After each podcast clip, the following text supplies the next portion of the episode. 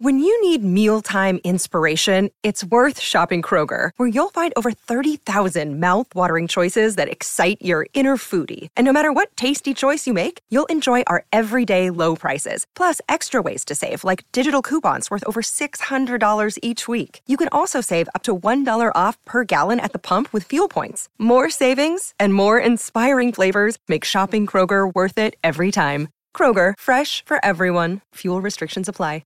Another day is here, and you're ready for it. What to wear? Check. Breakfast, lunch, and dinner? Check. Planning for what's next and how to save for it? That's where Bank of America can help. For your financial to-dos, Bank of America has experts ready to help get you closer to your goals. Get started at one of our local financial centers or twenty-four seven in our mobile banking app. Find a location near you at bankofamerica.com slash talk to us. What would you like the power to do? Mobile banking requires downloading the app and is only available for select devices. Message and data rates may apply. Bank of America N A, member F D I C. Is It's Always Game Day in Cincinnati with Lindsey Patterson and Mike Santagata.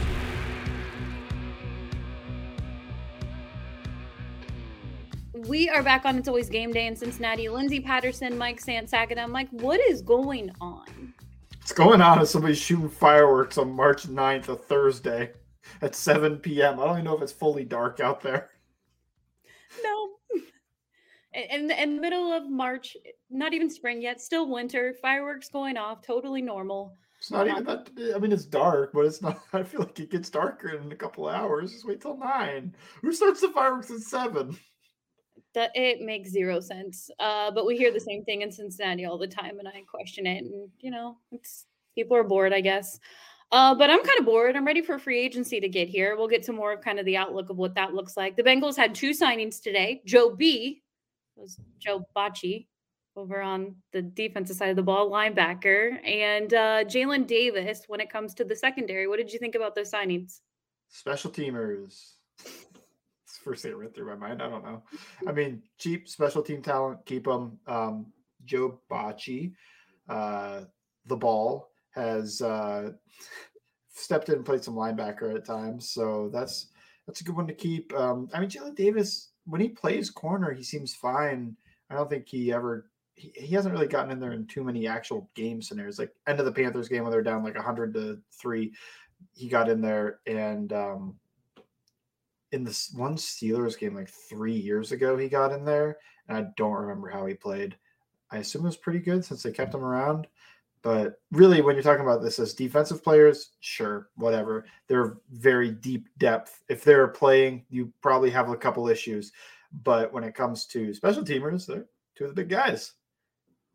Yeah, I, I think uh, Jalen Davis was definitely one of Lou's favorites. And then when you look at the linebacker room, especially if they move on from Germaine Pratt, you have guys in Logan Wilson, Akeem, uh, Akeem Davis-Gaither, Marcus Bailey, and then He's you had Adetomiwa. Joe Bocci would be in the in the running. I think he'd be in the competition for starting linebacker. So I don't want to downplay that too much because they do like him. I just, if it's me, I think it's Akeem Davis-Gaither or Marcus Bailey, and he's kind of the the third guy out. But um, I don't know. I, I think he could win it. I wouldn't be like completely shocked if he was the starting guy week one. I wasn't planning on doing this, but I actually want to talk about it with Akeem Davis-Gaither because I kind of felt this way going into last season. I felt like he was going to be the guy that really took a jump. But when you think of this year and the opportunity, I feel like he's going to have when it feels like the writing's on the wall, but they'll be moving on from Germaine Pratt, and Germaine Pratt's going to go sign elsewhere. Um, what do you think about Akeem Davis-Gaither going into this season? Uh, a little small, very athletic, brick hands a little bit. I feel like he's dropped like six interceptions and he's caught like two. Not a great, not a great success rate so far on that. I like him though. Um, I was surprised in the game he started that he played so well. Um, they asked him to be the end man on the line of scrimmage, like play up on the line of scrimmage, take on pulling blocks and tight ends and whatnot in the game that Pratt missed. And that's usually Pratt's job, but Pratt's bigger than him. So it made sense. When he went in there, I was like, oh, they probably can't do that, that uh, front that they like to play. And instead he stepped up and he played really well. So I liked what Akeem Davis-Gaither brought in that game. And it made me think like, oh, I think, uh, I think the Bengals might be moving on pretty soon from Pratt because they've got a guy that they can feel, they feel can perform eighty percent as well as Germaine Pratt at a big, big discount compared to what Pratt's probably going to get in the open market. So uh, that that's that's my Akeem Davis-Gaither thoughts. I think he's high potential. He's athletic. And um, I'm not nervous about him starting week one, unlike I would be about like a, a Tyson Anderson starting week one or something.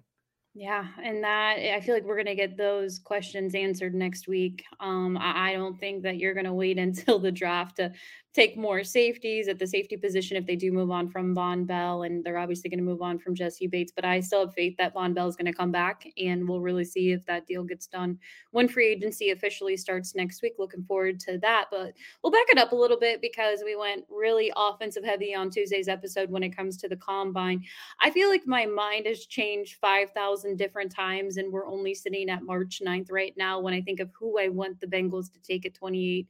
The no you know, overall from the beginning, I kind of thought, you know, get best player available, and that hasn't changed. But then I thought tight end, that's what you need, or offensive line. Let's look at this offensive line class. Is that someone that they can get at twenty-eight without reaching? Then I see the pass rush. I see the combine. I see these guys, these stars. And I think if you think about the Super Bowl, if you think about the A F C Championship game, then yes, we talk about the offensive line. You think of pass rush. You think of guys getting to Joe Burrow.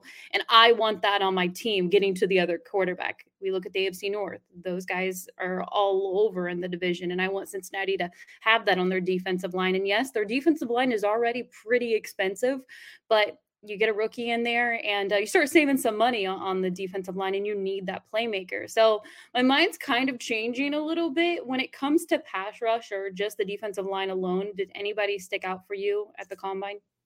Yeah, especially defensive linemen. You look at a guy they met in Nolan Smith, had a terrific combine. Um, Kalijah Kancey did the John Ross, but for defensive tackles, where he I think he broke the record for defensive line forty time and then went, see ya, didn't do anything else. So if he can make it, um, that's another guy that had a good combine. Uh, another guy would be Adetomiwa Adebawore. I hope that's correctly pronounced. He ran as an edge rusher, so I feel like it went underappreciated. But what he did was he ran a tenth of a second faster than Kancey at the same weight and the same height. So he's the same build as Kancey, but he was a full tenth of a second faster, and Kancey broke the record for fastest forty. So heck of a day from him. So when I'm thinking high-end guys, those are the guys I'm looking at. Also, um, was it Gervon Dexter had a really good combine as well. Haven't watched him too much. So there's a few guys that had some good combines on the defensive line. And then, I mean, every corner, I think, ran a four three uh, in the entire thing. So that's always an option. That feels very Bengals to go to corner at twenty-eight, right? I think you get the corner at twenty-eight and you start to think about that future of the position. We talked about it a couple weeks ago that, yeah, you have Cheeto coming back from injury. Cam Taylor-Britt proved that he could really step up out there. You have the nickel and uh, Mike Hilton. But at the same time, an injury can happen at any point in the season, and the secondary is extremely important on the defensive side of the ball. So if they do get a rookie, you know, maybe he has to step up if, if they have to get some reps um, uh, in the secondary, or maybe this is kind of a developmental piece because they could be moving moving on from Cheeto after the season, because this this is his last year of his contract. So I agree. I, I wouldn't be surprised at all with it being in the twenties that they take a corner if a corner's there. I still think their mindset is best player available, the smokescreen of all the formal interviews, the pro days they go to. I don't look too much into who Cincinnati's talking to. Um, I don't think we know who they're going to get at twenty-eight right about now. There's a handful of players, uh, but that's a really good problem to have when, yeah, they have a few holes on, on both sides of the ball, but you are still in a really good position that you can get a guy. You can get a guy that's that develops into that piece. But I'm kind of looking more for a starter who can who can step on the field right away, and, and maybe that's what they have in their mind. It was different when they drafted Dax Hill last year because he was going to be the replacement of Jesse Bates, and you know he didn't get all of the reps out there, but he did get some in uh, training camp and really never played in, in his position. So I can't wait to see him out there in the safety position next year. But you know, at secondary, I could see that happening. When it comes to the defensive line or anybody in the pass rush category, do you think that they will be there at twenty-eight? I do think Adetomiwa Adebawore would be there. I don't think he had the production or the tape to really send him off as a top twenty-five pick. Um, I don't think Nolan Smith or Kalijah Kancey will be there. I just, when I have a feeling for it, it's just, I think both those guys are gone. I think there's going to be a corner there, like a guy that is probably by consensus around one guy. There's so many good corners in this draft that it'd be hard not for one to be there. You think last year Kyrie Elam was there for the Bills when they picked around this spot. Um, well, I guess they were a little bit earlier, but still, yeah. Trent McDuffie and George Koloftis were there for the Chiefs when they were picking too. Uh, who else? I don't think I mentioned anybody else that's a first round pick that might be there, might not. Um, the more I keep trying to read the tea leaves, I feel like they might go tackle. And I don't know how I feel about that. Cause you know, I have said that I think these guys are a little more like round two types, but they had a top thirty visit with DeJuan Jones, um, which is bigger than a just official, unofficial visit, I think. And it does seem like they might bypass buying a free agent offensive lineman. And then I'll tell you, I mean, the guys that are there in round two are much worse than the guys there in round one is the issue. So do you reach on that because you won't get something in round two, or do you try to take B P A? Um, I don't know. Like when my, when I ask my gut, Michael Mayer ends up being, like, I feel like that just ends up happening. I don't know why. It feels like the Bengals type of first round pick. And then my brain is saying it's going to be a corner. And then when I'm trying to perform uh, uh, reading the tea, whatever, reading the future, um, my it's saying that offensive tackle. So in reality, I have no idea what they're doing. I don't know how I feel about tackle. I mean, it sounds silly. And I said that early on. And I think Bengals Twitter was very upset at me because they were like, well, you need to get trenches. Um, why would you think of a running back or a tight end? That's silly. You know, you need someone to protect Joe Burrow. I know Joe Burrow needs the protection. Um, I think what they need to do next week. But the thing is, it can't be a, a Orlando Brown type of player. It won't be someone that you're going to have to pay millions, twenty million dollars to a year. Um, it's going to still be an okay piece at right tackle. It won't be the future, but it'll be a one-year right tackle piece. I don't know how they feel about La'el Collins, if he's going to be more of a depth piece or they end up cutting him, because we don't know how La'el's doing when it comes to his recovery. Really not going to know until they get into their spring O T As in, in a couple of weeks. But at the same time, I don't feel comfortable, because what makes me nervous, even though it is a twenty-eight pick, so it's close to the second round, I don't trust them, because I'm not even putting Cordell Volson in this, because I still think they go cheap and keep Cordell at left guard. But oh my goodness, I wish people could see the video of our podcast right now, because Wally the dog just jumped up. Yeah. He was sitting on my lap and he was like, I want to be on camera. I absolutely loved that part of the podcast. Uh, it's better than talking about uh, reaching for an offensive tackle. And that's just how I feel. I mean, I get nervous. I just don't trust them. And at some point they have to get better at drafting offensive linemen. But at this moment, I just, I don't know if I want them to go in that direction, but I agree with you. There are a lot of mock drafts out there. I think even uh, Daniel D- Jeremiah had one recently where they were taking an offensive lineman. Uh, Dane Brugler's another one who's well-known when it comes to these uh, mock drafts and offensive linemen for the Cincinnati Bengals at twenty-eight. And obviously they're talking to people inside the Bengals organization. And some of them are guesses what they think for positional needs. But for me, that makes me a little nervous. And I honestly think a lot of people in, you know, Bengals fan base would be like, ooh, offensive lineman, I don't know, because it isn't a strong class. So that makes me a little nervous.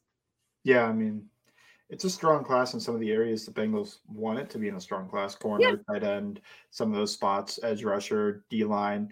It's not really a strong class at either of the offensive line spots, tackle or guard or center. So when you think about that, it makes you want to buy the buy the offensive lineman if you're going to get a new one. The one thing you mentioned about Collins, they keep him as depth piece. He's a top ten paid right tackle by annual average value. Now I know, I think there's some type of incentive about, it's about the games he plays and whatnot. So if it's really incentive laden, who cares?